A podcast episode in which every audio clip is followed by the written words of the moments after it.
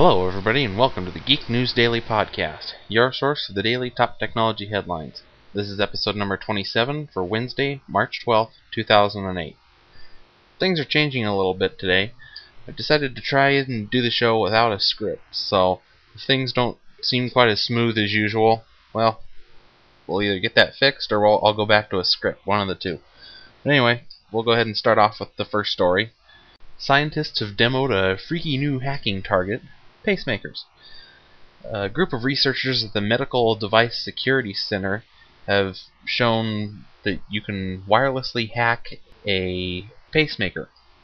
Apparently, since a number of wireless pacemakers ha don't have any encryption on their wireless that oftentimes doctors use to reprogram the pacemakers based on the patient's needs, that attacks can be launched on the pacemakers that can either shut the device off or even deliver shocks which could trigger a heart attack in the patient. I wouldn't panic too much about this.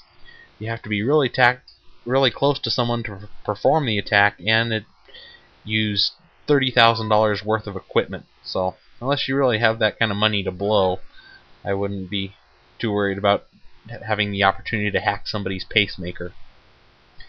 Okay, in the next story, TiVo is getting YouTube. Good news for TiVo owners. Apparently, if you have a Series 3 or TiVo HD, you'll be able to get YouTube through your box sometime later on this year. I'm not a TiVo subscriber, never have been. Don't know if I ever will be, but this certainly doesn't make me any more apt to buying a TiVo. Speaking of YouTube, they've now released APIs so you can make external applications for to interact with YouTube. YouTube has launched a bunch of new APIs so you can develop both online and desktop applications that will allow you to add or edit things like titles, descriptions, ratings, even comments and contacts. You'll also be able to upload videos from applications on your desktop or other sites. So if you happen to be a developer and want to give the new YouTube API a try, see what you can do with it, and maybe a lot of people will throw money at you because you've made it, made something useful. Who knows? Google is in discussions, or with Yahoo, for Yahoo to join Open Social. Uh, this is the platform that Google launched a little less than five months ago that already has a number of big partners, including MySpace. Although there's nothing been confirmed as a final decision yet, both Yahoo and Google are confirming that they're in discussions over Yahoo, over trying to get Yahoo to join Open Social.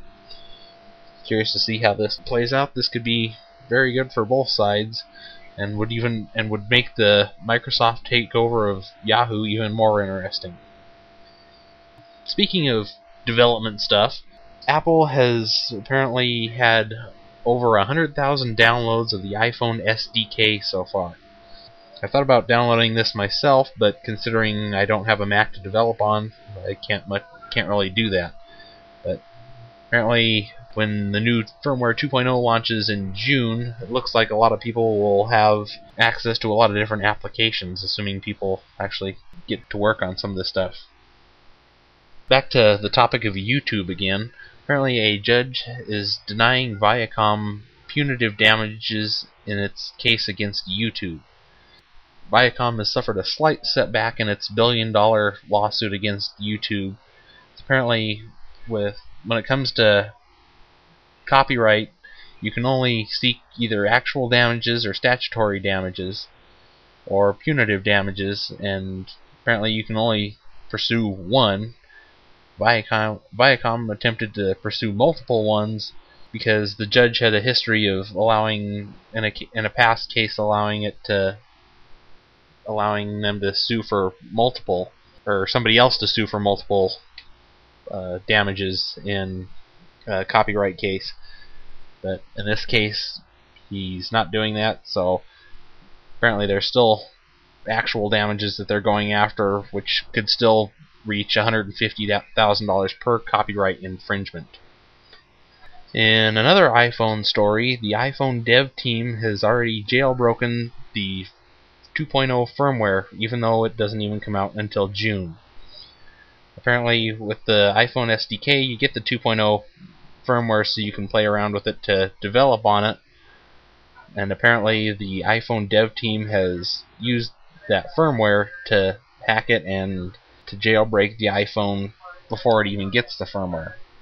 Considering it doesn't come out until June, I'm not too sure how useful this will be, as I'm sure Apple will probably try and work a fix in with the 2.0 firmware so it'll break this.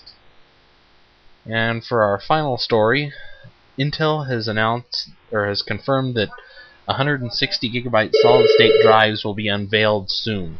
An Intel spokesper- spokesperson said that the chipmaker will introduce 1.8 inch and 2.5 inch solid state drives offering between 80 and 160 gigabyte diskless storage during the second quarter of 2008. There isn't any details about a ship date or exact storage densities, but either way, I wouldn't be too concerned about it because with the way that uh, solid state is right now, it's too expensive for the average consumer. Well, that's all the news I have for today. Don't forget to check back again tomorrow and check out the Global Geek News blog. It has a new format, a new address, and several new posts, including my post today Is Terrestrial Radio Dead? So check that out by going to globalgeeknews.com and clicking on blog. Stay tuned for an announcement regarding the launch of the Geek Podcasting Network, which should come later on this week. Check back tomorrow for more of the top technology headlines. Comments or suggestions for the podcast can be sent to PCNerd37 at geeknewsdaily.com. For Geek News Daily, I'm your host, Jeremy Bray. Thanks for listening, and don't forget to check us out at geeknewsdaily.com for show information.